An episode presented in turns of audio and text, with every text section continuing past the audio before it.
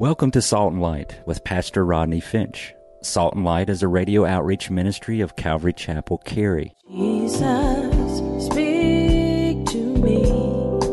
Open your word and reveal your heart to me. Salt and Light is a series of verse by verse studies through the Bible, focusing on its practical application to our everyday lives. Salt and Light is recorded live at Calvary Chapel, Cary in Apex, North Carolina. Stay tuned. At the end of the program, we will give you information on how to contact us, so be sure to have a pen and paper ready. Today, Pastor Rodney will be teaching from the book of 1 Samuel, chapter 31. So grab your Bibles and follow along. Now, with today's teaching, here's Pastor Rodney.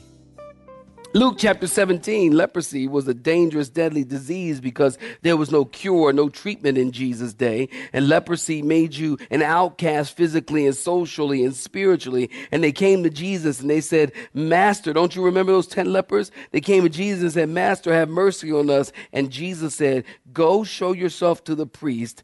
And as they went, they were cleansed. I find that interesting that they said, Master, show, show mercy to us. And Jesus said, Go your way, show yourself to the priest, you're cleansed. He didn't talk about the leprosy. He didn't talk about, well, you know, um, how'd you get yourself into this mess?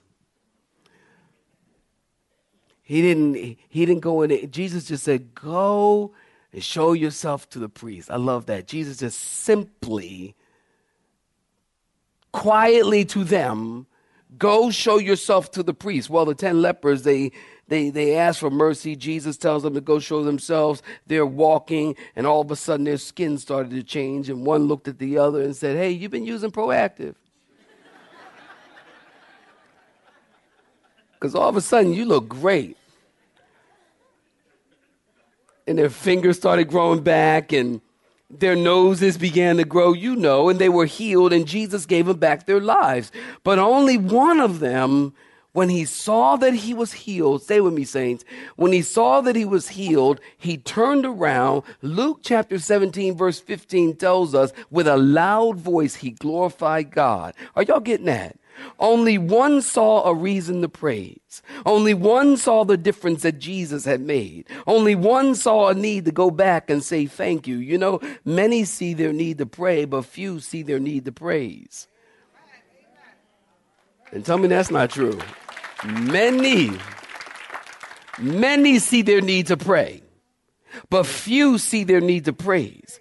Jesus notices when someone robs God of their glory. Jesus notices when someone fails to come back and give thanks.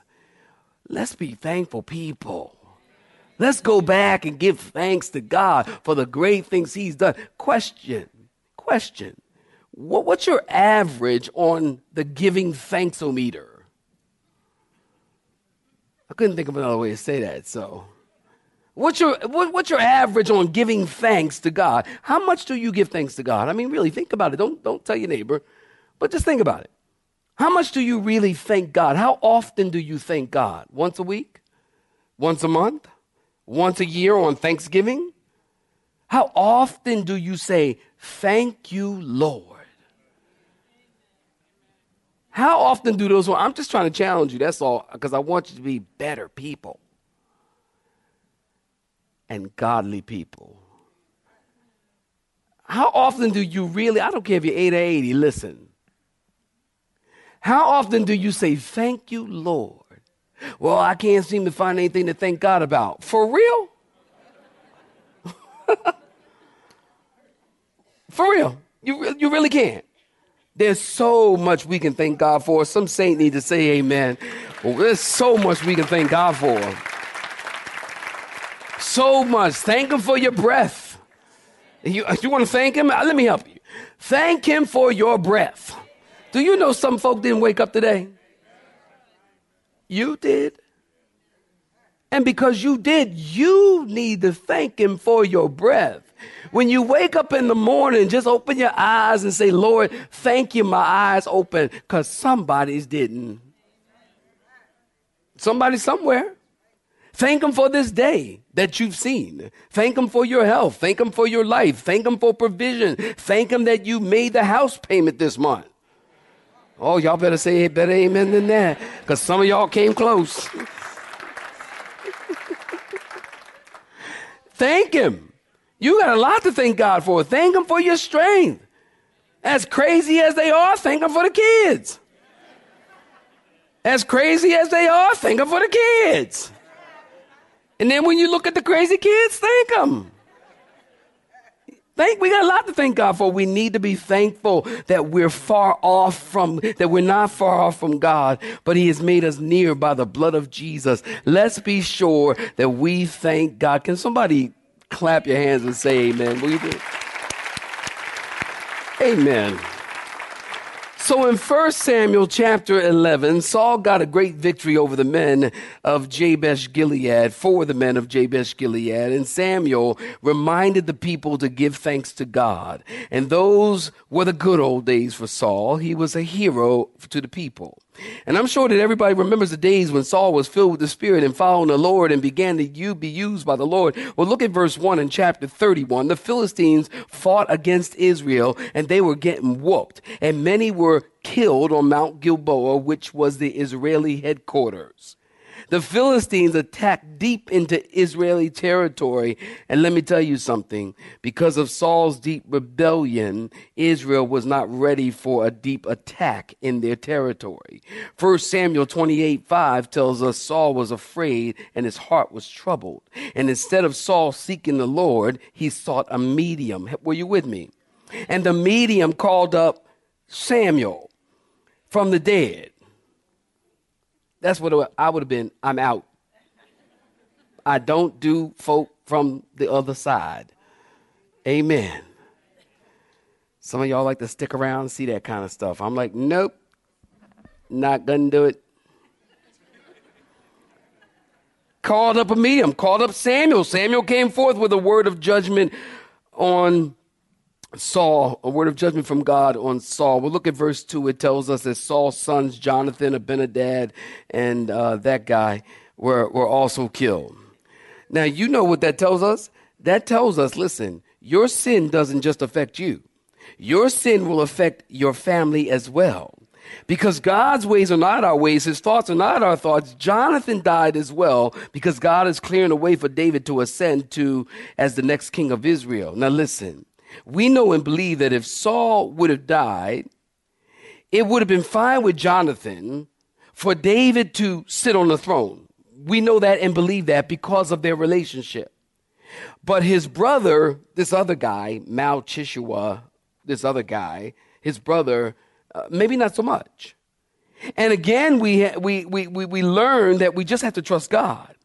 Because if the son had lived, the sons had lived, say Jonathan and his brother had lived, perhaps that would have put Jonathan in a place to have to choose sides between David and his brother on the throne. So God knows all of that. Again, we just have to trust God. God knows all of that. Whatever's happening in your life, God knows. I say trust the Lord. God knows and works everything out for the good to those who love him and to those who are called according to his purpose. Well, look at verse 3 and 4. It tells us that the archers hit Saul and he was severely wounded. Now, listen, at this point, Saul knew that the battle was over. So he asked his armor bearer to kill him. The armor bearer wouldn't do it, so Saul fell on his sword and killed himself so the Philistines wouldn't get him. Why? Because the Philistines were brutal. The Philistines were a vicious war machine and they would torture him. So the Bible tells us that Saul committed suicide. Now listen, there are several people in the Bible that committed suicide. Saul is not the first. Um, Samson committed suicide. Remember? He brought the house down on himself.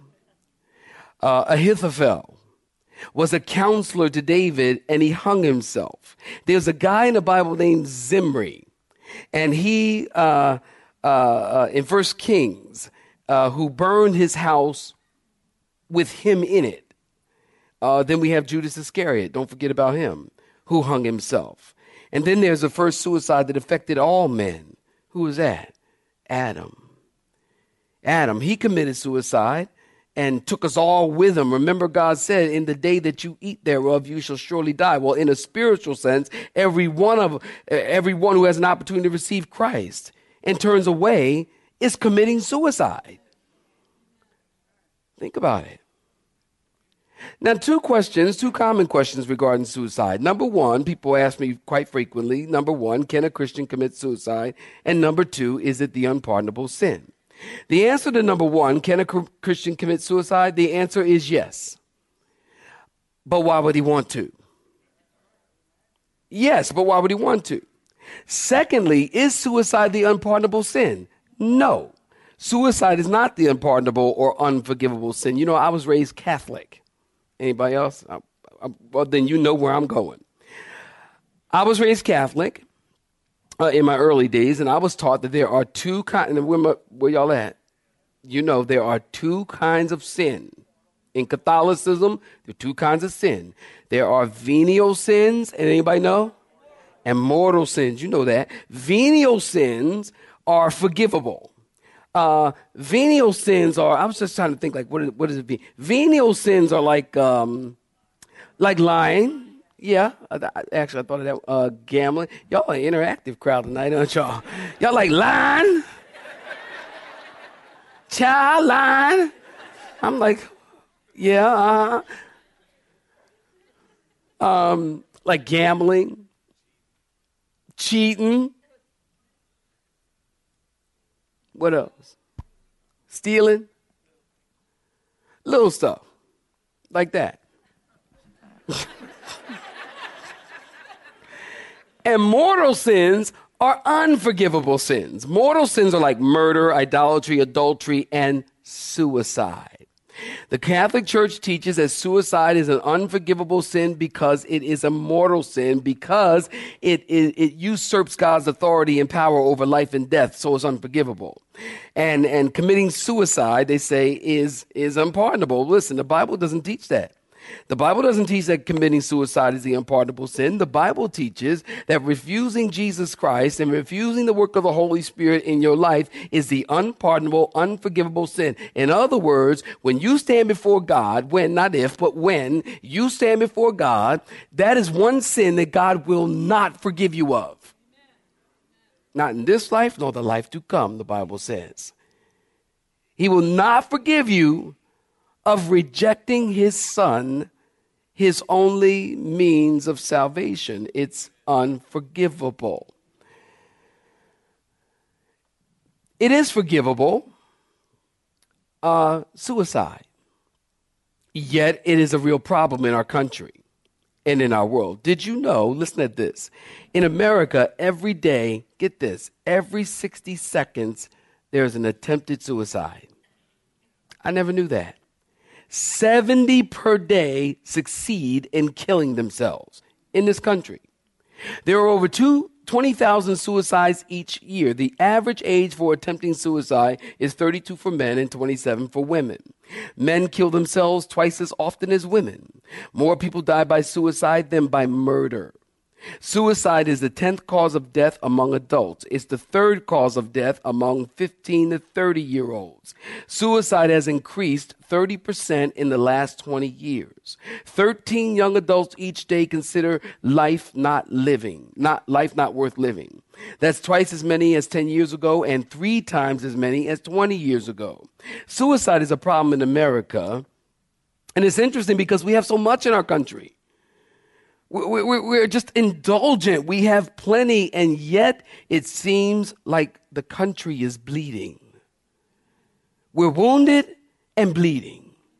Verse 4 tells us Saul fell on the sword and committed suicide. But can I suggest something to you? Listen to this.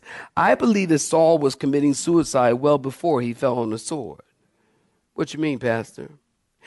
1 Samuel chapter 15.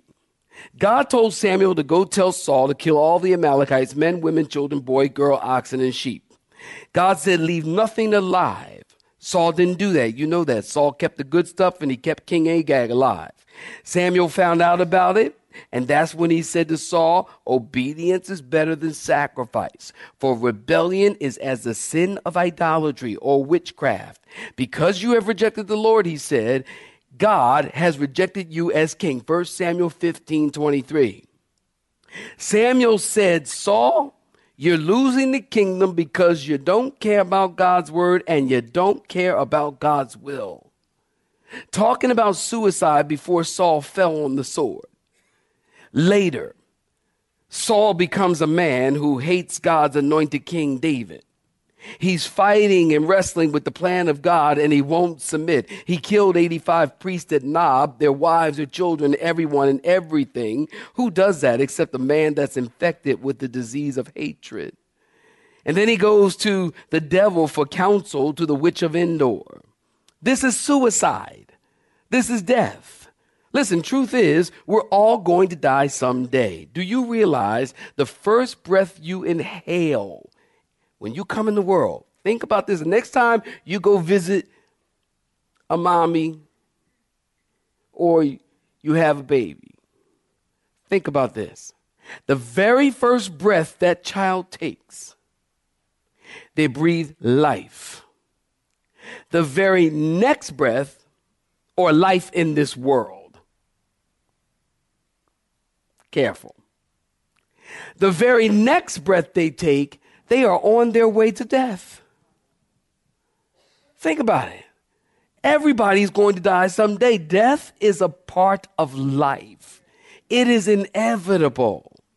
And it's interesting because we do all things. I feel like I'm preaching a funeral now because this is kind of the stuff I preach at a funeral. We do everything to prepare for death, but we do nothing to prepare for life. We prepare for death by getting life insurance which is interesting. They call it life insurance. It's not life insurance, it's death insurance. But that's not attractive. I'd like to sell you some death insurance. Um, no, thank you. It's not life insurance. We do things to prepare for death. We do nothing to prepare for life. Listen, death is in inevitable. It's going to happen. It's a part of life. You know, I was reading something that says more than one person, get this, dies every second in the world. More than one person dies every second in the world. So if you look at your watch, every second, more than one person has died. That means conservatively, while we're sitting here in church for one hour, more than 6,000 people will pass into eternity. Probably by the time you get to the parking lot, it'll be more like 10,000. And I've got to ask myself, you've got to ask yourself, what percentage of those people don't know Christ? So they pass into eternity. Everybody has eternity. Don't ask people, do you believe in eternity? Or do, or, or, or, or you need to ask them, where will they spend eternity? Because everybody has eternity. The question is, where you going to spend it? You're going to spend it with the Lord, or are you going to spend it away from the Lord? Listen, if you're here tonight and you don't know the Lord, you need to be glad you're here. You need to be happy you came to church tonight. Because you have an opportunity tonight to give your heart to the Lord. You have an opportunity to respond to the Lord. You have an opportunity to, to miss out on an eternity separate from God. That's called hell. Wherever God is not, that's called hell. Amen. If God is not in Walmart, that's hell.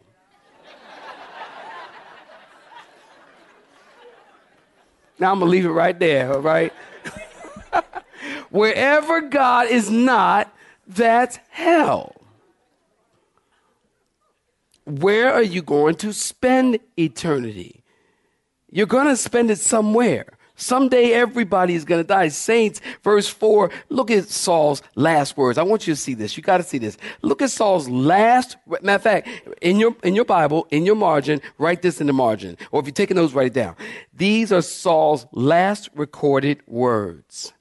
Draw your sword and thrust me through, lest the Philistines come lest these uncircumcised men, Philistines, come and thrust me through and abuse me. These are Saul's last recorded words. Isn't that a sad last collection of things to say? You know, you've heard me read some famous last words. If you've been here at Calvary Chapel, you've heard me read some famous last words and tomb epitaphs, if you will. And here's one. Listen to this one. I, I just read this one uh, this week. Listen to this. It says, It's written on a tombstone, true, in New England, 200 years old. It reads, Beneath this sod and lump of clay lies Arbella Young, who on the 26th of May began to hold her tongue. I'm like, that says a lot about her. Here's another one. This is about an old man down south whose last name was Peas, like peas, P E A S, like frozen peas. Here lies the body of old man Peas, buried neath these flowers and trees. But Peas ain't here, just the pod. Peas shelled out and went to God. Amen. I like that one. Peas shelled out and went to God. I like that one. Here are some famous last words from unbelievers and believers. Voltaire, French skeptic who died in 1778. His favorite saying was, Curse the wretch. Curse the wretch. He said in a hundred years the Bible will be a forgotten book or extinct. A hundred years later, he was extinct. Somebody say amen. And his personal home, doesn't God have a sense of humor? His personal home was a distribution center and printing press for the Geneva Bible Society. Isn't that just like God? Talking to his doctor, he said, I am abandoned by God and man. I will give you half what I am worth if you will give me six months to live. The doctor said, Sir, you cannot live six weeks. Voltaire replied, Then I'll go to hell and you'll go with me. There's a gentleman by the name of Altamont. Altamont, he said, My principles have poisoned my friends. My extravagance has beggared my boy. My kindness has murdered my wife. And is there another hell? O thou blaspheme, yet most indulgent Lord God, hell is a refuge if it hides me from your frown. Charles IX, who gave the order for St. Bartholomew's Day massacre while laying on the ground bathed in his own blood, said, What blood? What murders? I know not where I am. How will all this end? What shall I do? I am lost forever, and I know it. Philip III from Spain. Oh, would to God I had never reigned. Oh, those years I spent in the kingdom. I wish I'd lived a solitary life in the wilderness. Oh, that I had lived alone with God. How much more secure should I now have died? How much more confident shall I have gone to the throne? What doeth all my glory profit that I may have so much than more, more torment in my death? Contrast the believers when they die. Matthew Henry, sin is bitter. I bless God. I have inward supports. Martin Luther, our God is the God from whom cometh salvation. God is the Lord by whom we escape death. John Knox said, Live in Christ, live in Christ, and the flesh need not fear death. Calvin, Thou, Lord, bruises me, but I am abundantly satisfied, since it is from thy hand. John Wesley, the best of all is God is with us. Farewell, farewell. Charles Wesley, I shall be satisfied with thy likeness. Satisfy, satisfy. We sang about it tonight. Baxter, I have pain. There's no arguing, but I have peace. I have peace. Dr. Preston, blessed be God, thou, I, I change my place. I shall not change my company, for I have walked with God while living, and now I go to rest with him. Dr. Payson. The battle was fought, the battle was fought, and the victory is won. The victory is won forever. I'm going to bathe in an ocean of purity, bene- pure benevolence, and happiness for all eternity. Samuel Rutherford. If he should slay me 10,000 times, 10,000 times, I will trust. I feel I believe in joy. I feed on manna. Oh, for the arms to embrace him. Dr. Goodwin on his deathbed said, Ah, is this dying? How have I dreaded as an enemy this smiling friend? You have been listening to Salt and Light, a radio outreach ministry of Pastor Rodney Finch and Calvary Chapel Cary, located in Apex, North Carolina. Join Pastor Rodney Monday through Friday at this same time. For information regarding service times, you can contact us at 1 800 293 0923. That's 1 800 293 0923 you may listen to today's broadcast in its entirety by visiting the Media Library on our website at cccary.org.